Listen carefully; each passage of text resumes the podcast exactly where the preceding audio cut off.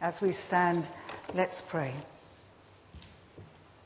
Lord, I pray that the words of my mouth and all the thoughts of our hearts may be acceptable in your sight. Amen.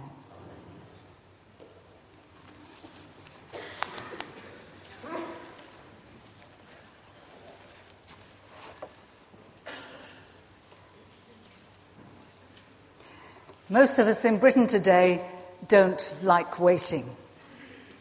We don't like waiting at traffic lights or queuing at the supermarket checkout, and certainly not waiting at the post office at this time of year.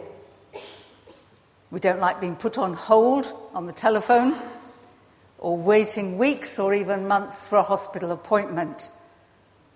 If we're honest, most of us would rather um, we rather consider waste, um, waiting as a waste of time.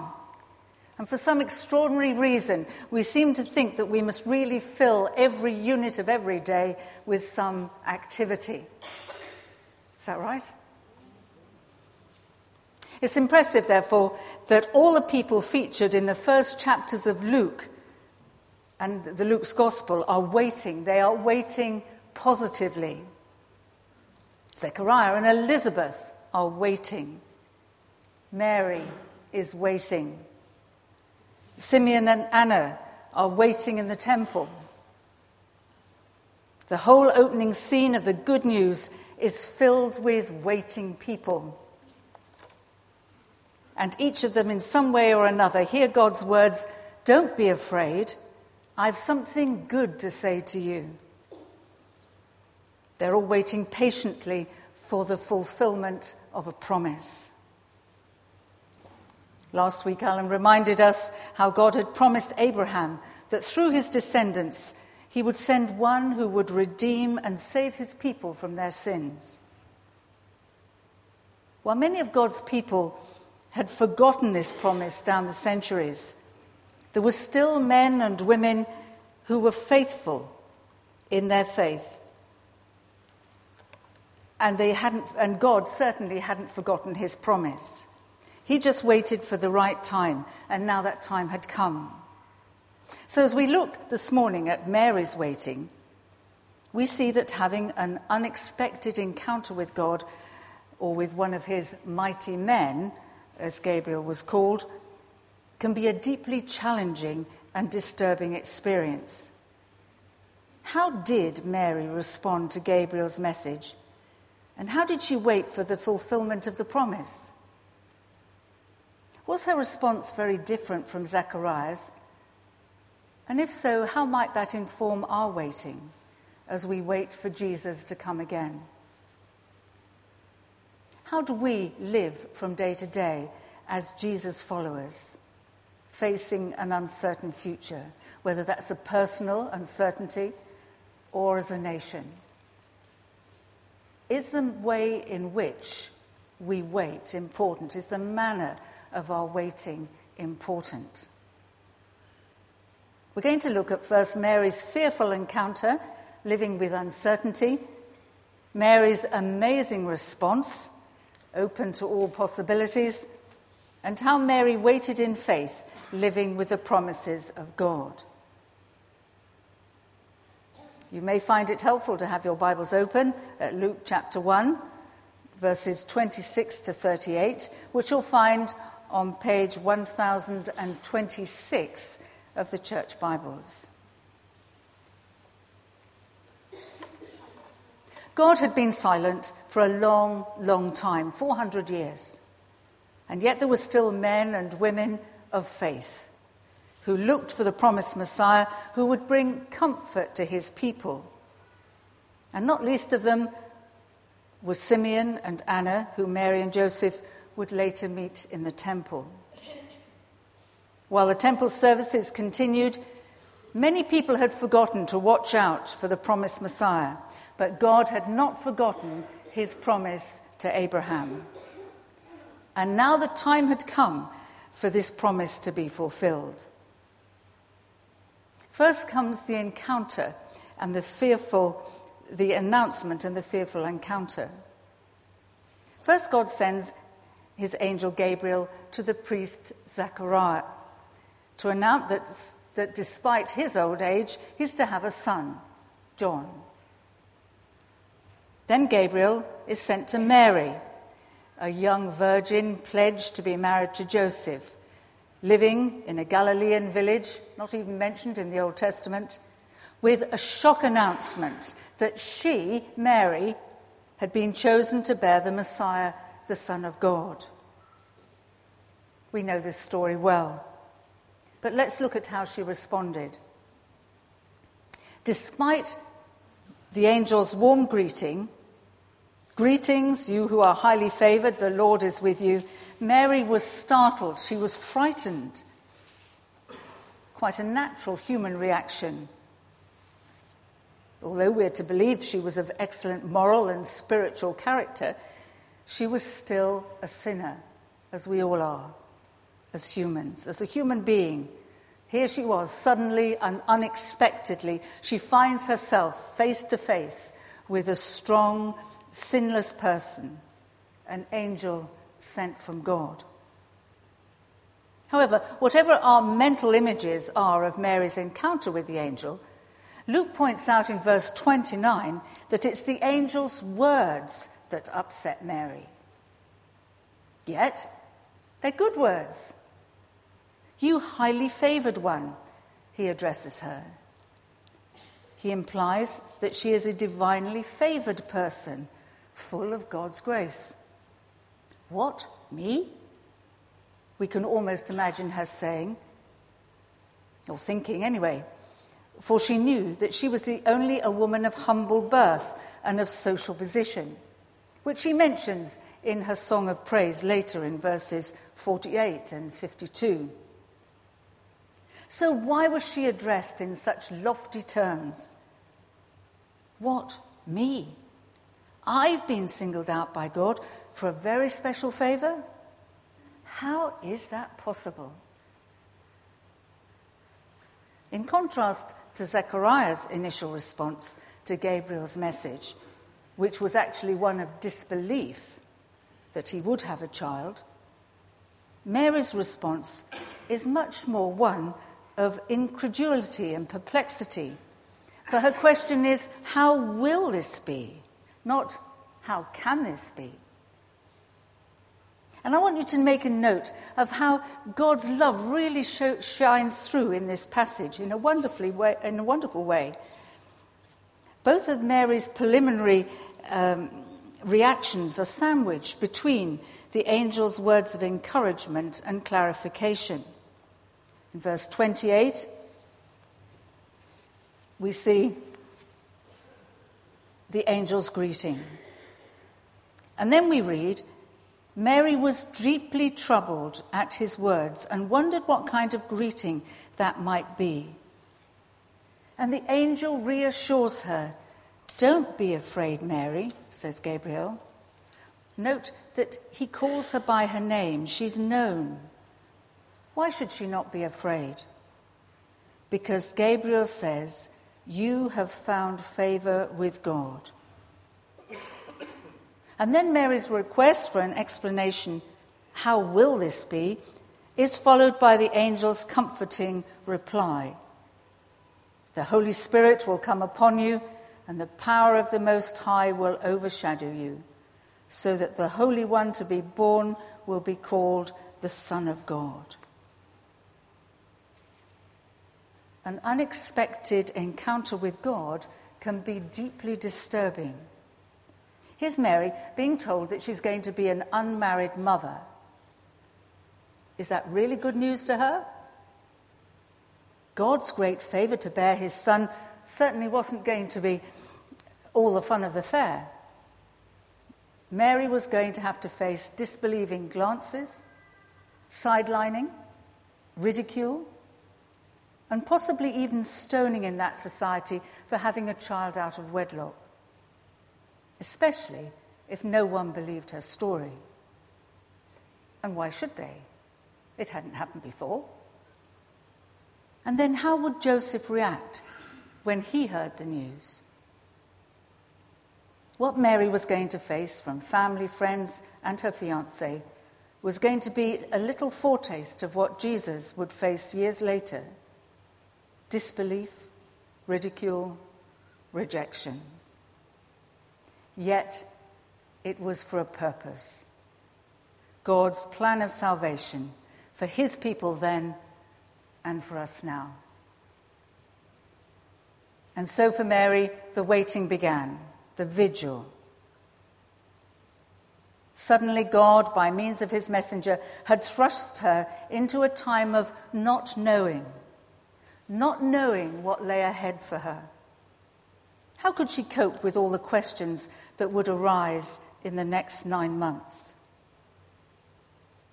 And that raises a further question in my mind which is more difficult? To trust God when He is silent,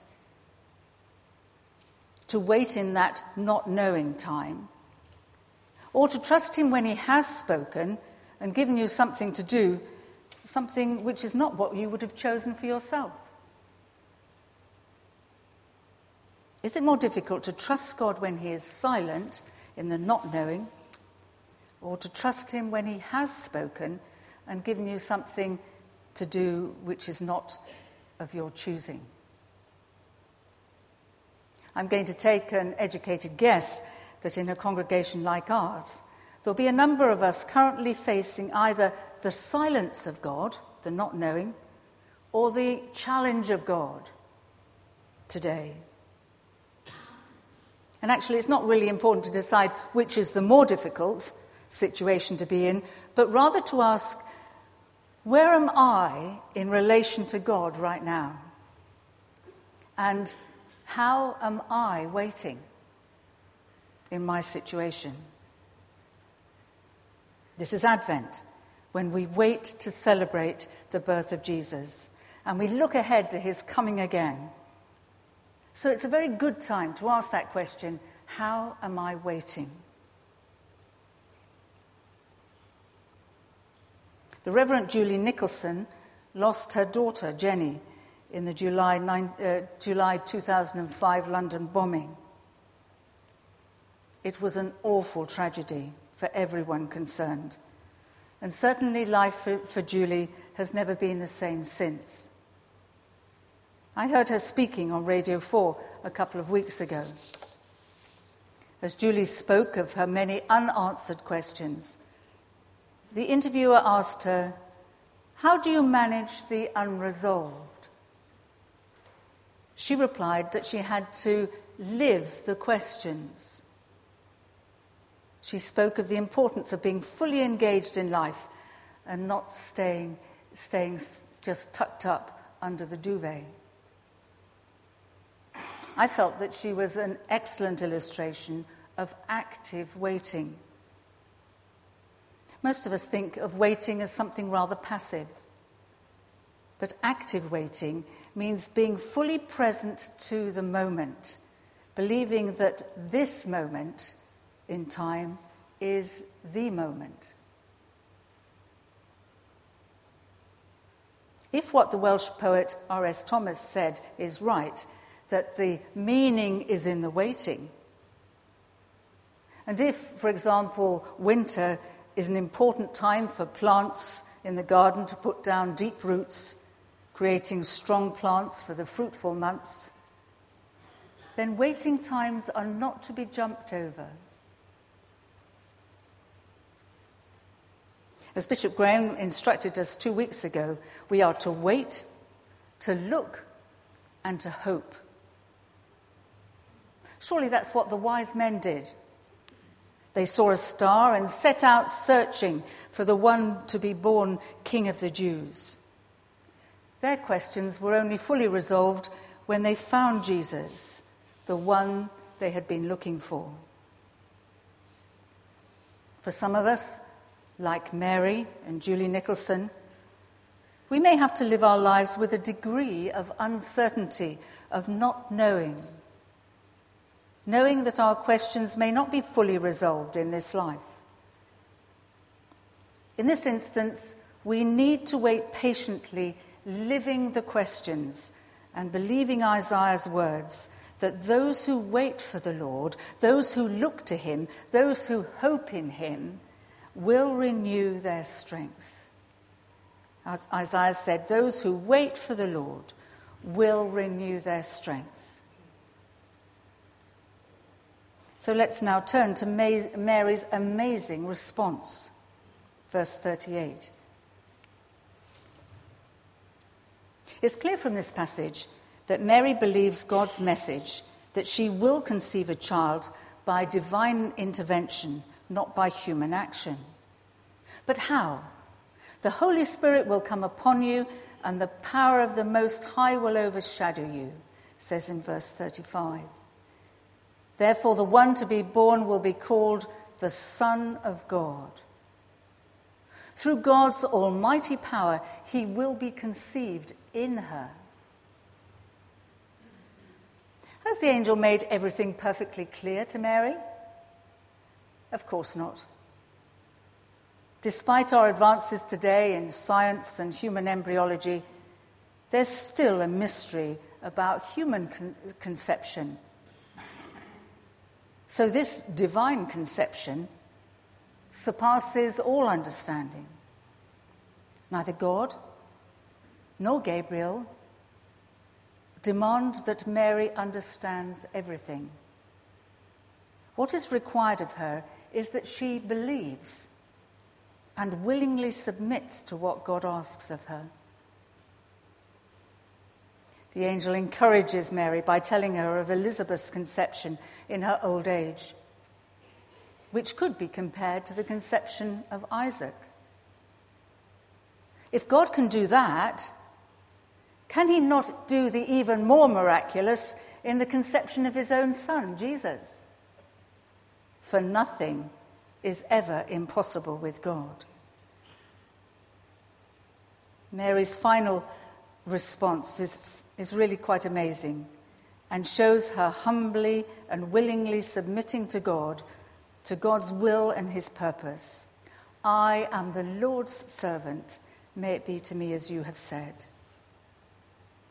Mary trusted God so deeply that she was open to all possibilities, even the greatest of all possibilities that God himself would live within him, within her. We give thanks today for the birth of Thomas to Richard and Rachel Leggett. All of you mothers will know what it's like to wait for the arrival of your baby. And when I asked Rachel what it was like to wait for a baby, she said to me, It's scary, exciting, unreal, feeling huge, feeling stretched. I have no energy. Time goes fast, time goes slow. I have lots of text messages from other waiting people. And I still wake up every morning and feel my tummy to see if the last nine months were really all of a dream. Now she knows it's not. And she added, I wonder what baby will look like. Now they'll know. Most of our waiting is filled with wishes, which in itself is a way of trying to control the future. So to wait open to all possibilities, as Mary did, is an enormously radical attitude toward life. So is to trust that something will happen to us that is far beyond our own imaginings. And that's something Mary did. And so the angel left her. And Mary began waiting for an event which would also be the fulfillment of God's promise. So, living with the promises of God, waiting in faith. Zechariah, Mary, and Elizabeth were living with a promise that the Lord God was on his way. They were expectant, alert, and filled with hope. They trusted the word of God that the one to be born would not be only be a human descendant of David, but also the Son of God, who would establish his kingdom that would last forever. And you'll see that promise particularly laid out in 2 Samuel chapter 7 and verses 11 onwards. These people were actively waiting in faith. They were open to all possibilities. They were filled with hope and believed God's promises. What an example. And later, we can read Mary's song, and maybe that's something you'd like to do later today um, in, from that chapter when she meets Elizabeth and she just praises God for all that He is doing in her and through her. But as we look towards celebrating Jesus' birth this Christmas and wait for Jesus coming again, let's follow Mary's example by being alert and active in our waiting, being open to all that God wants to do in us and through us, and keep looking forward in hope, trusting in the promises of God, whatever our circumstances. Let's pray.